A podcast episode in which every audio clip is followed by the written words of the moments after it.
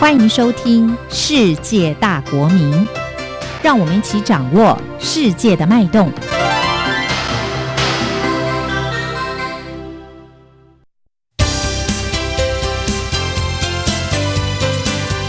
公民新世界。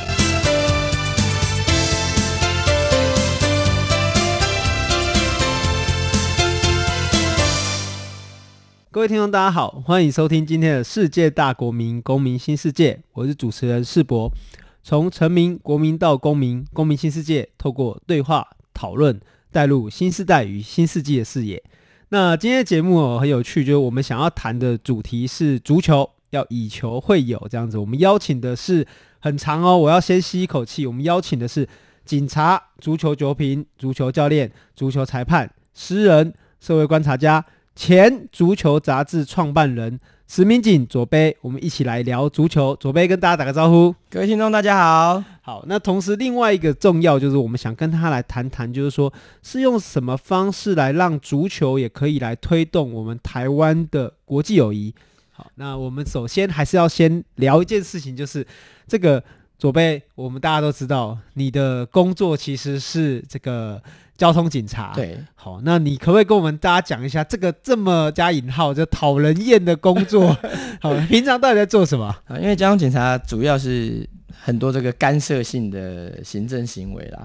那大家可能你如果说你不去偷不去抢啊，要跟警察接触的机会两种，一种就是你皮包掉了，一种就是你被警察可能是违规驱赶或者是被开罚单啊，所以接触其实非常频繁的。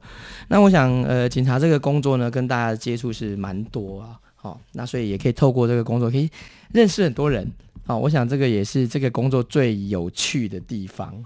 那你在开单的时候，会不会遇到就是人家是你的，就是有在看你的球评节目，然后发现有 有有有有有要合照？但是我最主要的工作，呃，还是在处理车祸。哦，那可能我在。工作的比例上面，当然了，一定会有这种违规的取缔啊，那甚至有的时候也会逮捕到一些人，反正你就你拦到通缉犯都没办法，好，或者是比如说路上就有人抢劫、偷东西报案，那当然也会有，但是这个呃，平常最做最多的还是处理大家的这种交通事故。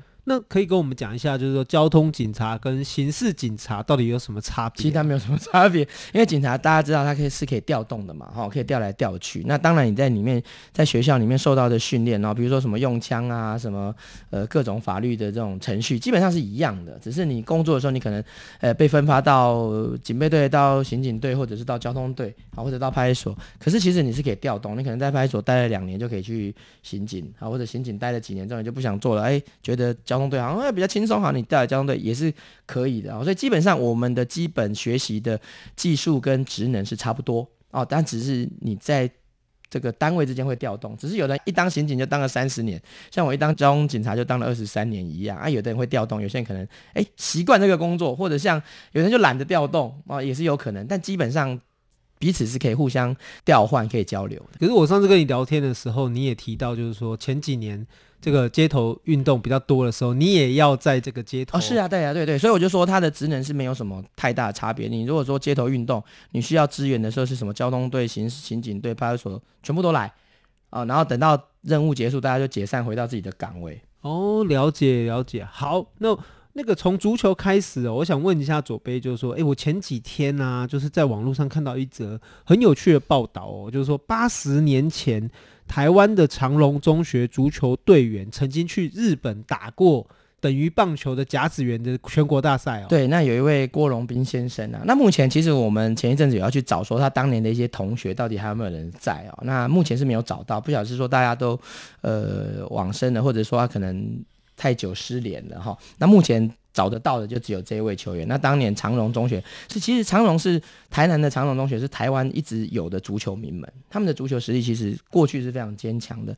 那他们曾经打到全国日本的全国大赛。那而且比较特别是，我们知道之前有这个卡诺，就是这个加农。那加农里面呢，日本球员的比例比较高，台湾的球员大概占不到三成。可是当年长荣中学打到日本的这个比赛里面的大部分的成员是台湾本土的球员。所以，其实大家如果说有接触台湾的足球圈的话，都知道台湾的足球圈用的术语都是日语，跟棒球是一样的。例如我们讲 keeper，讲 shoot，讲这个 corner，哦，这个扣的是角球，角球对，然后你这个直接外球叫 throw in，大家讲话都是讲日语，哦，所以这是足球跟棒球这两项运动是受日本的影响最大的，因为它等于是在二次大战之前，台湾就已经非常的兴盛了。那在日本，他们在高校选手权呢，就是高中的足球里面有一个神圣的殿堂，要到东京的一个国立陆上竞技中心，然后就国立竞技场，他们叫国境，那等于是棒球的甲子园。那全国各地各县的冠军都会来这边比赛。那当年台湾也曾经有长荣中学参加这样的比赛，所以比起嘉农来讲，长荣中学它在足球圈上面的历史跟它的地位其实是比较长远，也比较怎么讲，地位比较崇高，因为它其实当年就是一个强权。哦，是持续性的一个强权，一直到战后都是。那只是台湾的足球运动后来的发展没有像棒球这么好，所以关注的人就比较少一点。可能大家比较不会去提到说过去有这个郭荣斌先生的这段历史。哎、欸，那如果这样看，是足球是在东京哦，棒球是在大阪。哎、欸，也不能这样子讲。其实所有的运动最强的球队。大部分在东京，那因为东京占的人口就非常多，日本一亿一千多万的人口，可是大东京首都却有三千多万，哦，所以基本上圣殿啦，对圣殿哦，那但是如果以圣殿来讲的话，甲子园在大阪嘛，那如果说陆上竞技足球的话，就是在东京这里。对，那那个左贝可不可以跟我们讲一下，就是说那个为什么世界杯四年才踢一次哦？对于这种四年一次的球迷而言，常常可能心里面在想一件事情，就是说，那这四年当中球员到底在做什么？你可以跟我们说一下，就是说到底世界杯的这个赛事是怎么样做区分，或者说它的会外赛、它的比赛周期大概是怎么样？世界杯为什么会四年一次哦？那其实它当初是有一些历史的原因的。那最早的时候其实没有世界杯这个比赛。那最早的足球比赛，当然我们知道在英国，但是国际的这种大赛就是只有在奥运里面有世界杯。奥运的足球赛比世界杯之前更早。可是呢，足球圈呢当时想要独立办自己的比赛，他不想跟奥运就是成为它里面的一个项目。那所以他们就自己后来成立了很多国家就在欧洲，他们成立了一个 FIFA 的这种雏形就开始。那他们当然一开始的时候想要挑战的就是奥运会。那我们知道奥运会就是四年一次嘛。那所以他们当时就有一个选择，就是我们跟奥运会来错开，但是我们也四年一次。那等到后来一直发展之后呢，其实世界杯的规模越来越大，看的人越来越多，它甚至超越了奥运会。光是世界杯决赛一场比赛，它的收视人口就等于一届奥运会所有的项目的收视人口。那后来它就超越了，所以它保持这个四年一次，它有两个，第一个就是我本来就是要跟奥运里面的足球赛对抗，然后第二个呢是。呃，四年一次，你受到的这个关注度就会跟奥运是同一个等级的。然后，所以这些他们当初是有这样的一个考量。另外就是足球比赛呢，其实你很难非常密集的比赛，你不像棒球，我可以连续打七天，OK，七天球员都可以上场。可是足球比赛，像现在规定是你打完一场之后，你至少要休四十八小时。可是对于职业球员来讲，可能四十八小时还不太够，你可能多休息一点，会对身体的伤害会减轻一点。那可能还会再把这个比赛时间拉长。所以你看，世界杯一踢要踢一个月，那奥运会。几天十几天就比完了，而且它是每个项目可能三天就比完哦。十几天是所有的项目，可是很多项目可能两天三天它就比完了。但是足球比赛它期程会拉很长，你如果每年踢一次世界杯的话，那不得了，你一年有好几个月都必须一直看世界杯，一直看世界杯。所以他当初有一些策略上跟收视上面的考量，那发展到现在已经成为一个蛮稳定的一个雏形了。就我们知道，就是说，虽然四年一次世界杯，不过中间两年会有一次洲际杯嘛。对，好，所以对，只是两年会有次大赛，两年会有次大赛。而且洲际杯也不见得是都是隔两年，其实非洲、亚洲，呃，就是各大洲的足协，他们办比赛的期程是没有特别的规定哦。那像现在这个南美的这个金杯，已经连续三年都有办，可是他想要把下一届就是调到跟世界杯，呃。隔两年，所以明年还会再办一次，然后之后才会变成四年。那每个州的足协他们会依据自己的一个呃可能比赛的队伍啊，或者是各国的国情不同，他会做一些调整。但原则上，大家会尽量把自己的洲际比赛跟世界杯错开，因为你只要跟世界杯同一年比赛，没有人要看你的比赛。嗯，对，因为这是世界最大的比赛，然后大家其实这个是自然而然的避开，倒不是说有这个规定啊。那你说这段期间的球员在干嘛？其实这些球员都是职业球员。那他们平常都是在参加自己国内的联赛，像以前就问说，啊，你贝克汉平常不踢足球在干嘛？没有呢，他平常是在英超在踢曼联，后来去踢皇马。他其实平常是每天每周都在比赛。那至于说世界杯的资格赛，其实大家知道，九月五号在台湾这边，台湾的世界杯资格赛也已经开始了。然后在呃五月外围赛，有一些地区的外围赛就已经开始，等于说三年前就开始资格赛了，要连踢大概两年半，要到世界杯年之前的十二月，也就是半年前才能够确定哪些球队可以参加世界杯。所以其实这段时间大家都一直在比这种。资格赛啊，其实很早世界杯就开始，现在就开始了。是，那如果我们呃，当然我们可能自己没办法成为中华队的球员，但是如果要成为中华队的足球员，他的身份上有没有什么界定？国际足总在球员身份上是怎么来判断的呢？在国际足总上面，它其实是你在呃血统上面，你只要能够证明有一方就可以了。例如你的爷爷是日本人，你就可以代表日本队，最高到爷爷。啊，没有没有，你只要能够证明你的先祖里面有一脉，先祖里面有一脉是属于日本，你就可以代表日本。那第二个呢，就是你要取得这个国家的身份证。那比如说你你的爸爸是法国人，你的妈妈是日本人，可是我们知道日本是弃国，他不不不承认双重国籍。那你拿了日本之后，你可能就要法国国籍就无效；你拿了法国国籍，日本国籍就无效。那当然你要在这之前要先确认。然后第三个就是国际足总的规定是。一个球员只要代表成人队，就正式的成人队比赛之后，你就不能再代表另外一个国家。你可以选择，可是选择完之后不能再换，因为早期，呃，在一九三零年代、四零年代最有名的就是阿根廷跟意大利。那大家都知道，阿根廷里面有很多人是意大利人。那阿根廷呢，曾经有足球表现非常好的时候，那时候墨索里尼他想要让自己的球队变强，他把整队的阿根廷。阿根廷的球这个国家队的人全部都叫来意大利，然后全部叫他们代表意大利。所以以前有发生过这样的事情，就变成说他在资格上面呢，就限制说你只能选一次，你不能再换了啊。所以说，呃，在身份的认同上面，其实 FIFA 是比较宽松的，也就是说你的认认定是比较宽松，可是你一旦选择了，他是不让你换的。所以你的意思就是说，如果我今天是个球员，我可能在少年队的时候，或者我在年轻的时候打，对，代表什么国家都没有关系，没有什么没有什么关系。但是如果等你成人之后，你只能选择一次的机会。对，而且是正式的比赛，比如说你参加国际友谊赛，OK 的，你可以今天代表日本打国际友谊赛，明天代表韩国，OK 没有问题。可是正式的 FIFA 的正式比赛，例如像我们讲亚洲杯，它旗下的正式比赛，亚洲杯、非洲杯或者是世界杯。你只要参加了，就不能够再换了。所以那一次变成说，他的认定很宽松，但是一旦决定之后，就确定下来。对，是比较严格。是那，哎，你最近才刚从日本回来哦，你要不要跟我们讲一下，你这一次去日本看到了什么？为什么你这次又去日本？呃，日本一年去两三次啊。那当然，就最主要，我是呃认为日本在足球的发展上面啊，是台湾非常好的一个借鉴的对象。因为我们要知道，在一九九零年的时候，日本的足球是比不上台湾的。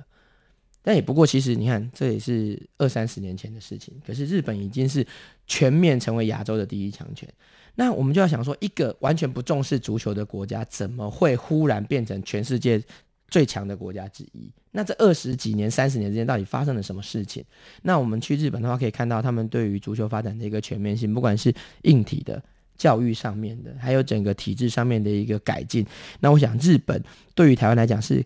非常好的这种示范作用，是因为它其实第一个地缘相近嘛，第二个台湾人跟日本人的一些生活习惯、性格哦，其实也蛮类似的，已经开始分歧了。我们讲说日本人的足球开始改变，或者他们的生活习惯开始改变，我们台湾人跟日本人之间已经分分开一条岔路。可是我们是可以从他们所做的一些事情上面去学习。那所以我到日本一直去呃参观他们很多的。运动设施，然后还有一些足球的训练中心，那发现他们有很多的方式。哎，我们台湾其实也许没办法做到百分之百跟他们一样，可是部分的东西我们在台湾都可以做，没有问题的。哎，你这次是去，你说是去仙台的七系足球俱乐部拜访？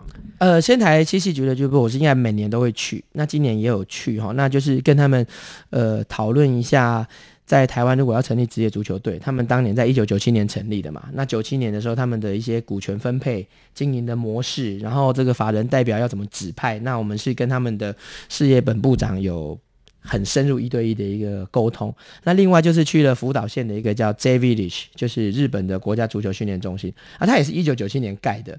那它有面积有四十九公顷，它有七面天然草皮球场，两面人工草皮球场，跟一个室内球场。然后再加上一个比赛场，那它就是一个日本最重要的一个足球训练中心。等于说，以前他们国家队各层级的球队代表队都在这边集训。它里面甚至有各种的游泳池，然后有健身房，然后有医疗室，然后它甚至还可以供四百六十几个人住宿的这种宿舍。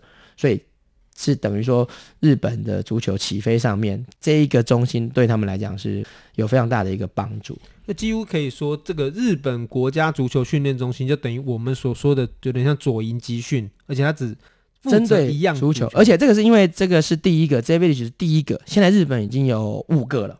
它在很多地方都有了。那我们去年有参观过静冈，然后他们现在在七把在这个千叶县也要盖一个新的。那日本人的目标是二零五零，所以你看到他们的那个 JFA 就日本足协的一个 logo 下面，它附了一个数字的二零五零。那二零五零什么？他们在二零零二年主办世界杯之后，因为只达到十六强嘛，没有达到预期的目标，所以那个对我们来讲已经是。遥不可及，可是他们是没有达到预期的目标，所以他们设定二零五零年要拿到世界杯的冠军，所以他们日本所有的计划，包括他们的全国精英战计划，包括他们的足球训练中心，包括他们的国家队的组成，他们的计划目标都是二零五零年如何拿到世界杯的冠军。哦，所以目标是管理了哈，先定一个前提在那边。那你这次在那边看到了，包括你你看到这些硬体设备之外，呃，你有在那边有遇到足球员吗？或者说在那里受训的受训的年？有有有，我们去的时候正好是他们全国的这个少年比赛啊，所以有很多的小朋友。那有跟小朋友的一些教练啊聊一聊，说啊，你们怎么，呃，比如说你是金刚县来的，你是三重县来的啊，然后你们那边的发展状况大概是怎样？那另外，呃，在日本有一个蛮特别的现象，其实这是我们台湾要学习的。我们台湾我们在之前有提到过所谓的斜杠的问题哦，在日本它有一个非常大的特色，比如说我去参观仙台的这个各种设施的时候。仙台的事业本部长，刚才我提到这个平佐光浩先生，他以前就是仙台的职业球员。然后他们的广报部长，也就是宣传部长，那等于是整个球团的二把手，仅次于社长的这位人物，这个兹基卡米上，他以前也是仙台的职业球员出身。那我之前认识仙台的社长西川先生，他是在日本业余时代鹿岛鹿角的业余球员。所以，我们看到这些做到 CEO 甚至这种总经理级的人物，他们全部都是职业足球员先出身的。那你要去反思一个，就是他们怎么有做这方面的能力？比如说，事业本部长他其实做的是商品开发。那为什么一个退役的足球员，他商品开发能力会这么强？他每年可以替球队赚好几亿。那在台湾的运动员，当然也不是说没有，可是这个。几率跟比例是比较少一点，那代表日本他们在培养球员的生涯里面，他们所重视的东西跟我们台湾绝对是不一样的。例如，我之前看到他们的一个女子部长，那她说她去仙台应征的时候，她应征的条件是什么？她当过东京呃某一间女子大学的棒球队的经理，当了四年的经理。她是用这个当了四年棒球队的经理去应征仙台的一个公关的工作，啊，后来现在都做到了部长。所以你就想说，你可能在学生生涯里面所得到的东西哦，在运动上面所得到的东西，对你将来的工作是有帮助的。日本的企业很喜欢用打过甲子园的球员，为什么喜欢用打过甲子的球员？他们这企业主都讲，你能够打进甲子园还没有死，那你一定是一个很厉害的员工，因为甲子园是很高的殿堂。你的初中、高中生涯，你要受过多少严格的挑战、严格的训练，甚至每天早上六点开始训练，练到晚上十点才能够回家。然后你能够熬过这五六年的日子，你的这种服从性，那可能你自己的能力、抗压性，好，甚至你的身体条件，什么都是足够。而且日本是一个，呃，他们所有的学校都有运动社团的国家。像我们台湾在呃前年的高中联赛参赛队伍是十九队，那日本是四千零九十三队，我们连他们零头都不到。那日本是一个，他们在八零年代的时候曾经受过足球的一个。呃，残酷的洗礼就是他们想要组一支精英队，他们把四十个人集中到国家训练中心，然后一直让他们练习、练习、练习，想要打进奥运会。就后来发现惨败，他们发现精英制这件事情是不行的，所以他们请来一个美国的足球教练，叫这个 Tom Bayer。那这个 Bayer 的教练呢，他就跟日本人讲了一件事情，他说：“你要让优秀的选手进步，唯一的方法就是让所有差的选手通通进步。”所以他们才开始广泛的在。全日本所有的中小学必须要每一间学校都要有足球队，那他不用教要求你很强，你只要有，可是你只要人多就会有精英。我有五十万个足球选手，我就有可能出现五个精英。可是如果你只有一千个选手，你要就算你把它关起来，要成为精英的几率也很小。所以当时他们是做了一个非常大的改革，所以九零年代再加上 J 联盟的一个设立之后，他们是完全的起飞，那个是像火箭一样，它不像呃有些国家，你说阿根廷什么意大利，他们一百年来都是足球强国，可是日本不是，它二十几年它就成为世界顶尖了。所以其实这个日本的例子，我们也可以用所谓现代化的这个后进国优势来解释啦。就是说那么短的时间内，可以让整个国家对于足球的投入跟热忱。那你怎么来看？如果台湾要推广足球运动的关键是什么？我觉得台湾的一个关键哦，就是要废除所谓的伪精英制度。我们伪精英制度就是台湾的所谓的体育班跟校队。我们台湾所有的运动都喜欢校队。然后都喜欢体育班，那体育班就造成一个现象，就是会运动的人他是不会念书的，会念书的人他是不会运动的，你只会一样东西。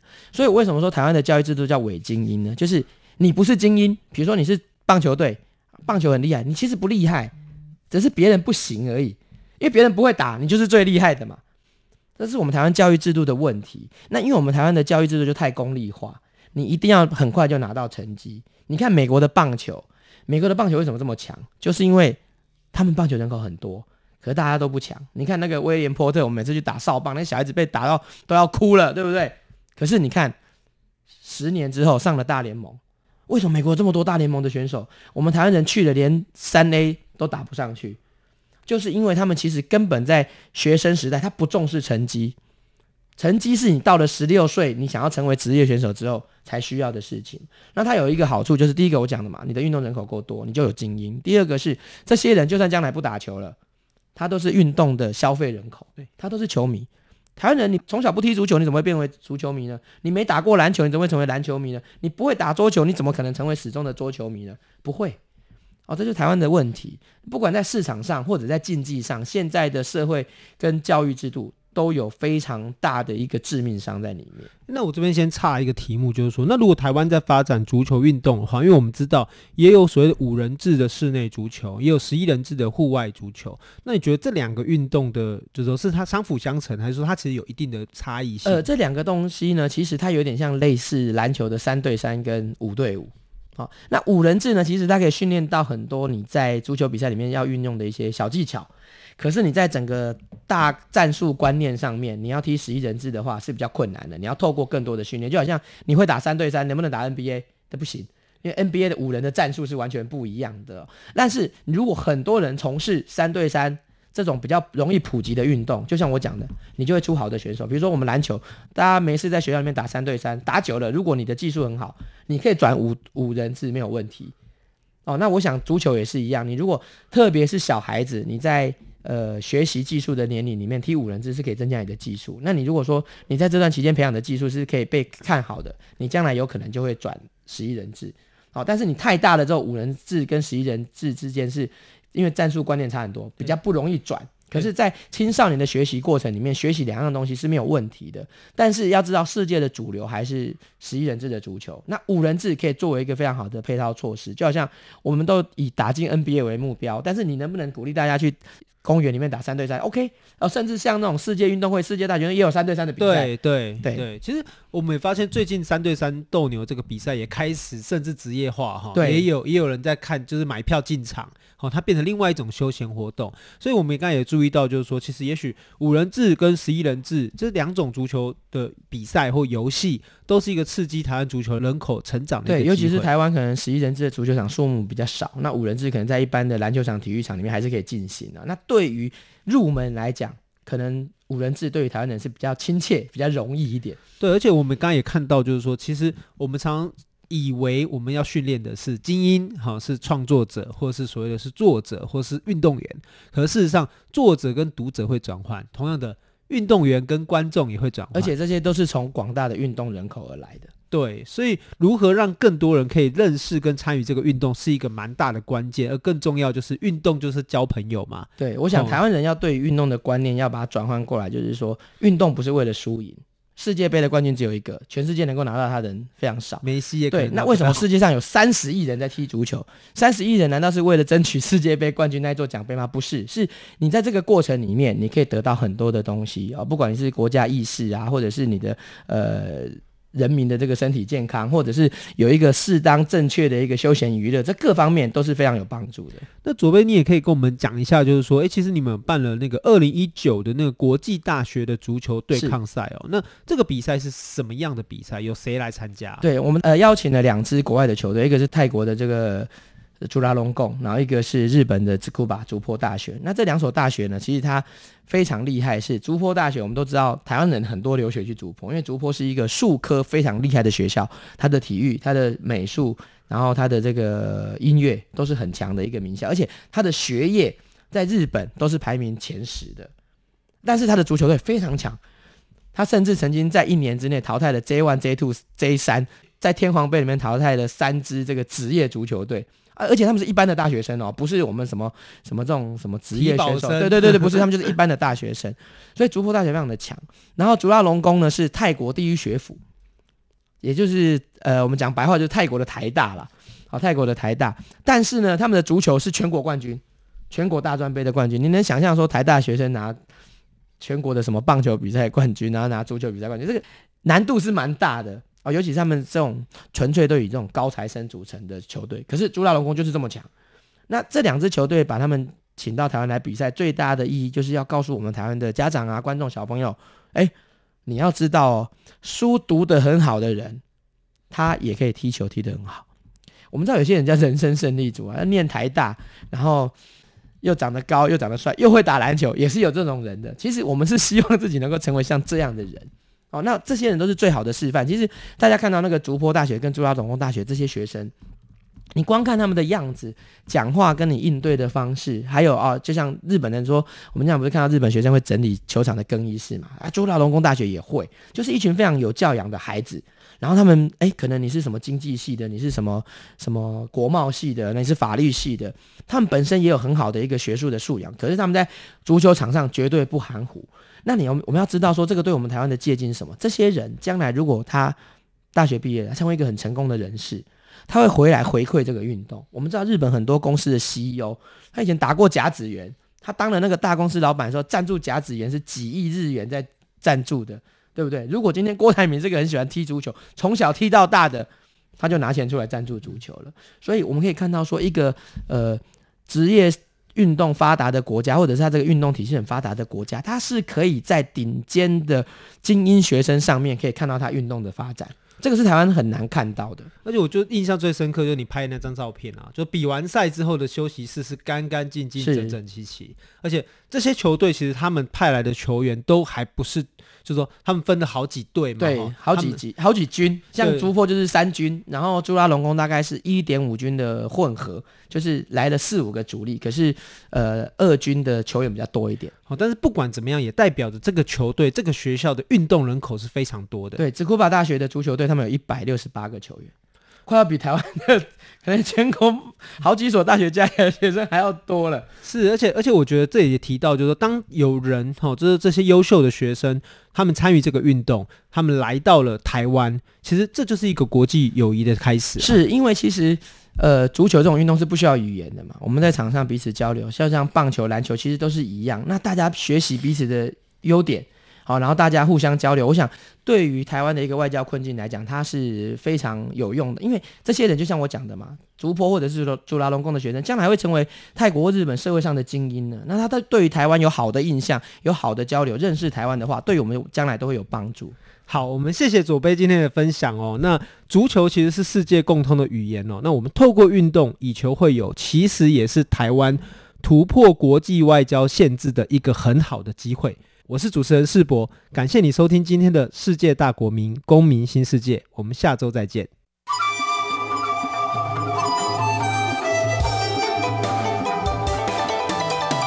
无限的爱向全世界传开永恒的关怀。